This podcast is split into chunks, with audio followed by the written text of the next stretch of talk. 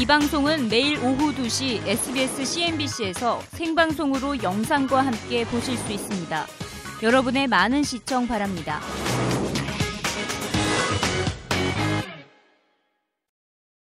네, 시장 이슈로 넘어가 볼까요? 중국에 이어 미국에서까지 제조업 지표가 부진하게 전해지고 있습니다. 미국의 지난달 ISM 제조업 지수는 49로 4년 만에 최악을 기록하며 글로벌 제조업 시장의 회복이 더딤을 나타냈는데요. 전 세계적인 수요가 부진하기 때문이라는 월가 스트레티지스트의 의견부터 들어보시죠. And I agree, production side's been weak. I think that mainly is a reflection of the emerging world, which has come uh, bottomed out, but it really hasn't come back much.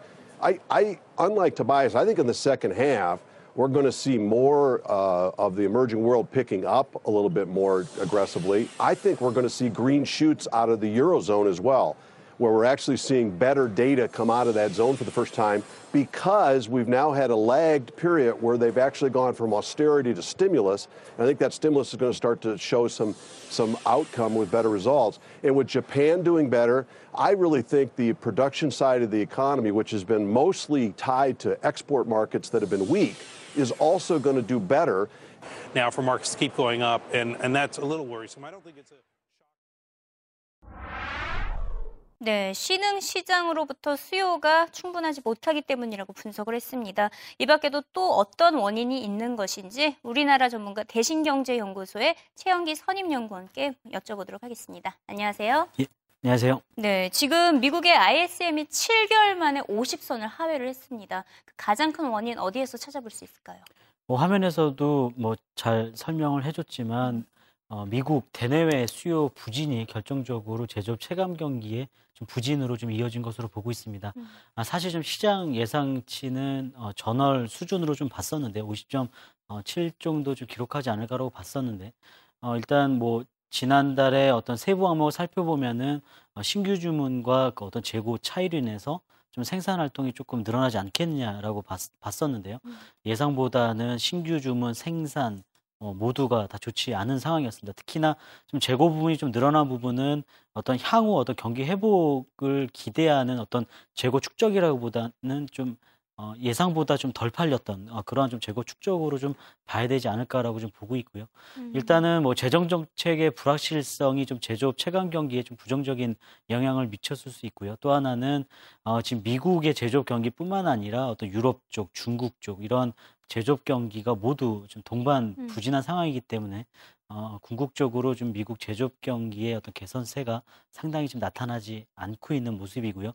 결국에 이제 이러한 그 제조업 체감 경기 지표의 어떤 부진은 좀 양적 완화 정책의 어떤 지속 가능성을 좀 높여준다는 측면에서는 어, 뭐 일견에서는 좀 시장에 안도감을 줄 수가 있지만 궁극적으로 미국의 경제 어떤 성장의 어떤 회복세 자체가 좀 2분기에 둔화될 수 있다는 점을 좀 더 좀 명확하게 해준 것이 아닌가라고 보고 있습니다. 음, 지금 글로벌 전 세계적으로 제조업 경기가 동반 부진하다라고 언급을 해주셨는데 이 가운데 중국의 제조업 지표가 매우 흥미롭습니다. 이 HSBC에서 발표한 것은 부진하게 나왔는데 막상 중국 정부에서 내놓은 것은 꽤 괜찮게 나왔잖아요. 그래서 지금 월가에서는 중국 정부가 발표하는 경제 지표 더 이상 못 믿겠다 이런 논란이 커지고 있는데 어떻게 생각하십니까? 뭐 일단은 뭐 지난번에 사실 중국의 수출 지표가 발표됐을 때 상당히 좀 그런 논란이 좀 많았었는데요. 네. 이번 경우는 아, 조금 다른 측면에서 좀 봐야 되지 않을까로 보고 있습니다. 음. 그러니까 중국에서는 제조업 체감 경기를 두 가지, 그러니까 HSBC에서 발표하는 어, PMI 제조업 지수랑 음. 어, 중국 국가통계국에서도 집계하는 PMI 제조업 지수가 있는데요.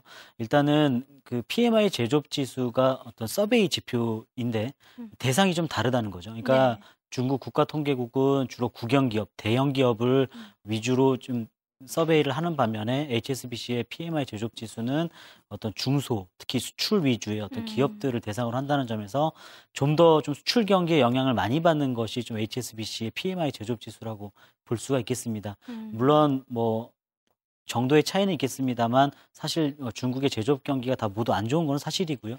지금 수출 쪽의 문제가 아직 해결되지 않고 있는 상황입니다. 뭐 최근에 어떤 위안화 절상에 따른 어떤 부담감도 있고 특히나 어떤 대외 쪽에서의 어떤 수요 부진 지속되고 있기 때문에 중국 제조업 경기 역시 좀 좋지 못한 상황이고 특히나 어, 그런 외부의 어떤 수요 부진 자체를 대내에서 좀 메꿔줘야 되는 그런 부분들이 있는데 그 부분도 역시 지금 현재의 상황으로는 좀 녹록하지 않은 것으로 좀 보고 있습니다. 음, 그럼 중국 정부의 조작이라기보다는 이 조사 대상이 다르다 이렇게 해석을 할 수가 있죠. 일단은 예, PMI 제조업 지수는 좀 그렇게 봐야 되지 않을까라고 보고 음, 있습니다. 그렇다면 우리나라 제조업 시장의 현황은 어떻다고 보십니까?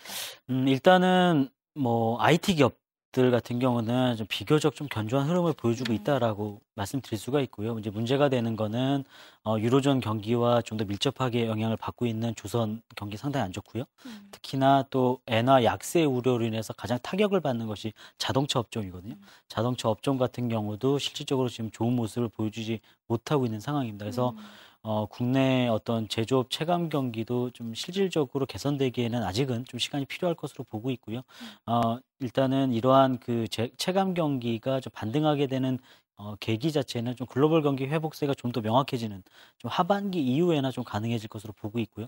특히나 어, 지금 국내 어떤 기준금리 인하라든가 추경 편성에 따른 어떤 경제 성장 재고 자체가 좀 하반기에 좀 효과가 나타날 것으로 보고 있기 때문에 음. 어, 그때 아마 좀 제조업 경기가 좀 반등하지 않을까라고 보고 있습니다. 네, 우리나라 제조업 시장 역시 하반기에는 반등할 것이다라는 의견이셨고요.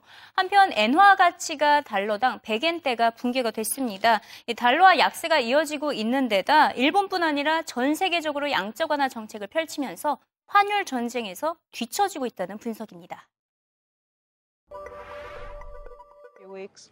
Yeah, I think so. I think, you know, it's probably fair to say the market's single longest positions in currencies, what anything else matter, is basically remains dollar, yen, and Nikkei. And I think from that point of view, I think, you know, the market has been somewhat unnerved by the fact that, you know, US yield has been going higher, which historically would have been supportive for dollar against yen, but we've seen actually the other way around. And I think that just tells you how, how, how crowded this position has become and how vulnerable it is, you know, to a further shakeout in the equity market.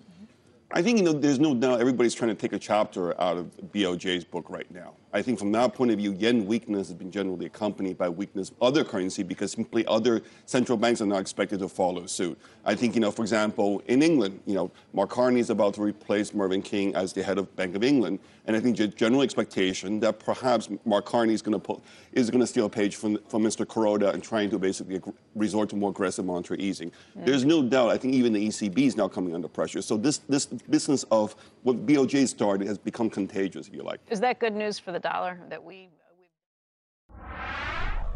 네, 103엔까지 떨어졌던 엔화가 결국 얼마 버티지 못하고 이제 100엔대가 무너졌습니다.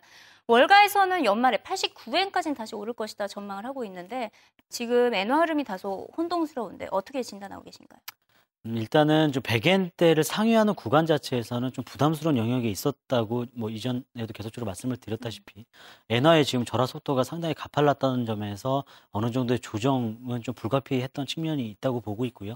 어떤 또 최근에 어떤 일본 국채 시장에서의 어떤 변동성이 확대되면서 어, 그것이 다시 어, 엔화의 강세로 또 좀 전환됐다는 점. 그래서 일본 증시가 또 안 좋아지면서 다시 또 엔달러 환율의 하락을 부추기는 어떤 그런 지금 악순환의 어떤 음. 과정이 있다고 보고 있습니다. 어, 특히나 지금 지난밤에 엔달러 환율이 아, 근 한 달 만이죠. 그러니까 100엔대를 하회를 했는데요. 일단은 100엔대를 넘어서는 구간에서의 상당 부분 어떤 엔화의 약세를 부추겼던 요인 중에 하나가 글로벌 달러와 강세 요인이었는데 어, 지금 어제 그 미국 경제 지표가 안 좋게 나오면서 미 연준의 양적 완화 정책이 좀 당분간은 지속될 것이다라는 어떤 기대감 자체가 어, 달러와 강세를 조금 누르는 어, 그런 요인으로 좀 작용을 하면서 네. 지금 엔달러 환율이 좀 어, 어떤 속도 조절을 계속적으로 보이고 있는 것으로 어, 판단하고 있고요. 음. 일단은 뭐 89엔 대, 그러니까 90엔 대까지 깨지는 그런 구간으로 가기엔 좀 어렵지 않느냐라고 보고 있고 만약 그렇게 음. 된다면 아베노믹스가 사실상 좀 실패로 돌아갔다는 어떤 네. 그런 회의감이 음. 상당 부분 들어갈 수밖에 없거든요. 그렇기 음. 때문에 일단 그렇게 아직까지는 좀 그렇게 안 좋은 시나리오로 가기에는 좀 어려운 구간이라고 보고 있고요. 음. 여전히 엔달러 환율은 하반기에 90엔대 중후반에서 좀 100엔대 중반 사이 그 사이의 음. 범위에서 좀 움직이지 않을까라고 보고 있습니다. 네, 한동안 100엔, 어, 엔달러 환율이 한 90엔대 어, 그 중반에서 거래가 될 것이다. 이렇게 보셨는데 지금 미국, 일본 그리고 앞으로 유럽, 영국에서도 양, 양적 완화 정책이 펼쳐질 것으로 예상을 하고 있었습니다. 지금 영상에서 이 데이비드 우는 전염성이 퍼지고 있다라고 언급할 정도로 시장에 공짜 돈이 풀리고 있는데요. 이와 관련해서 월가의 대표적인 비관론자죠. 누리 루비니 교수가 심지어 공짜 돈 때문에 2년 동안은 주식시장 랠리가 이어질 것이라고 말을 했습니다. 이 비관론자가 이렇게 낙관론을 펼쳤기 때문에 이 주식시장의 강세장 계속해서 기대를 해볼 수 있는 건가요? 어떻게 보면은 좀 현재 나타나고 있던 버블 장세를 좀 약간 꼬집고 있다라는 측면도 좀 없지 않아 있을 것 같거든요. 근데 음, 일단은 뭐 유동성 랠리로 인해서 사실상 미국 증시가 사상 최고치를 경신하면서 어떤 좋은 모습을 보여주고 있지만 네. 지금 실질적으로 미국 경기 회복세의 어떤 확신은 지금 서 있지 않은 상황입니다. 음. 그렇기 때문에 지금 최근에 미국 경제 지표가 좋게 나오면 연준의 어떤 양적 완화 축소가 어떤 조기에 시행될 것이다 우려 때문에 사실 증시가 빠지는 거고요. 네. 어저께 같은 경우는 미 경제 지표가 예상보다 안 좋게 나오니까 미 연준의 양적 완화 정책이 지속될 것이다라는 어떤 기대감 때문에 사실 증시가 오른 측면이 있거든요. 그렇기 때문에 일단은 뭐 모르겠습니다. 2년 계속적으로 뭐 증시가 강세로 갈지는 잘 모르겠습니다만 음. 궁극적으로 이런 이런 유동성 효과가 언젠가 좀 제외된다면 그 어떤 증시의 상승을 지지해 줄 만한 거는 경기 회복밖에 없지 않겠느냐. 근데 네. 지금 하반기에 물론 미국 경기 회복세가 진행될 것이라고 보고는 있지만 음. 여전히 잠재 성장률을 하회하는 저성장 국면이기 때문에 음. 과연 증시의 계속적인 어떤 랠리를 좀 지, 지지해 줄 건가의 여부는 좀 더 지켜봐야 되지 않을까라고 보고 있습니다. 음, 지금 말씀하신 거는 그러면 우리나라 증시에도 적용이 되는 것인가요?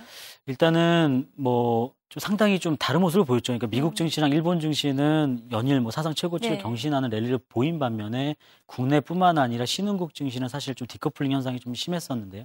일단은 뭐 미국 경기 회복세가 하반기에 완연해지고 또 중국 경기도 회복세가 진행이 되고 또 유럽 쪽에서도 역성장을 좀 탈피하는 그런 성장을 보여준다면 어떤 뭐 일종의 낙수 효과라고 할까요? 이제 그런 거에 대한 어떤 기대감으로 국내 증시 역시 좀 랠리를 펼칠 가능성이 높지만 일단 상반기에는 좀 국내 어떤 경기 하강 리스크가 좀 여전히 많은 편이거든요. 음. 최근에 뭐 살아나고 있지만 그래서 하반기에 뭐 금리 인하와 추경 편성에 대한 효과로 인해서 좀 경기 회복세가 진행이 되고 또 전반적인 글로벌 경기에 대한 불확실성이 어, 상반기보다 좀 축소된다면 아무래도 그때는 좀 국내 증시에 대한 어떤 랠리도 좀 기대해 볼 수 있지 않을까라고 보고 있습니다. 네. 그렇다면 마지막으로 이 최영기 이코노미스트에게 공짜 돈이란? 일단은 공짜 돈은 세상에 좀 없는 것 같고요. 어쨌든 음. 반드시 대가가 좀 필요하지 않겠냐라고 보고 있습니다. 그러니까 네. 결국에는 지금 글로벌 경기가 위기를 맞았을 때 모든 그 주요국 중앙은행들의 어떤 양적 완화 정책으로 인해서 사실상 어, 이렇게 경기 회복세가 진행이 됐거든요. 그렇기 때문에 어느 정도 경기 회복세가 진행이 되고 그에 따른 확신이 들면 어느 정도 그 양적 완화 정책, 그러니까 좀 약간 비정상적인 저금리 기조가 지속이 되면 그에 따른 득보다 실이 더 많거든요. 그렇기 때문에 음. 어떤 적시의 어떤 출구 전략도 반드시 필요하지 않을까라고 보고 있고요. 물론 어, 그러한 또 출구 전략을 시행할 때는 어, 좀 계속적인 깊은 고민이 좀 필요하지 않을까. 그래서 어, 미국 경기 같은 경우도 좀 더 시차를 시간을 좀 두고 고용이라든가 어떤 소비가 상당 부분 개선되고 개선이 지속될 때 그때 아마 좀 이 연준의 어떤 축소가 좀 지속 양적 완화 정책이 축소가 되면 그때 좀 시장이 좀 긍정적인 어떤 영향을 미치지 않을까라고 보고 있습니다. 네, 세상엔 공짜는 없다. 다시 한번 생각하게 되네요. 네, 오늘 말씀 감사드립니다. 예. 네, 고맙습니다. 감사합니다.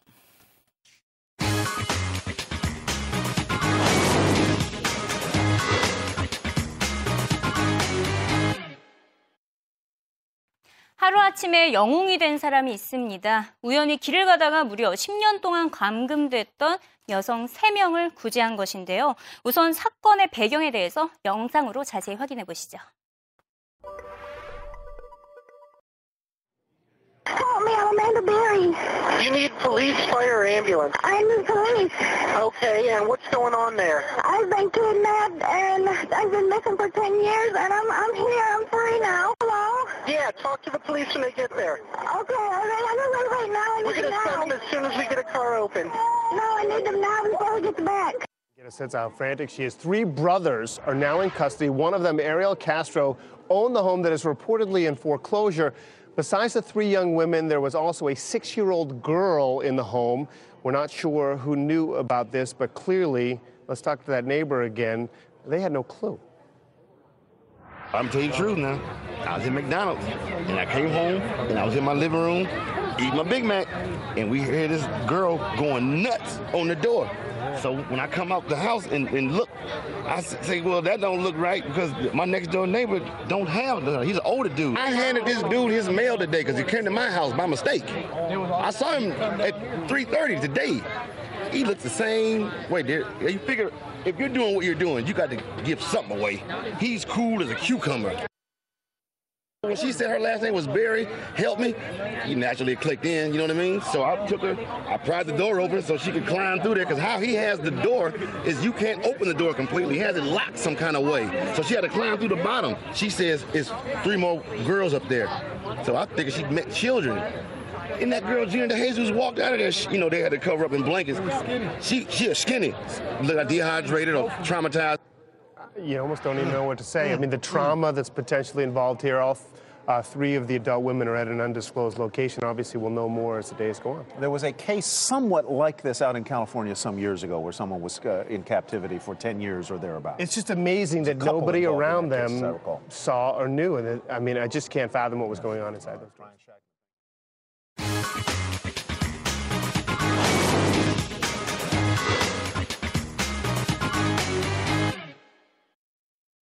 내일 이 시간에는 미국의 전기차 시장 현황에 대해서 살펴보도록 하겠습니다. 대표적으로 테슬라라는 업체가 있는데요. 테슬라에서 내놓은 모델 S 전기차의 판매가 급등을 하고 있습니다. 과연 어떤 점이 장점으로 꼽히고 있는지 CNBC 앵커들의 평가를 들어보도록 하겠고요.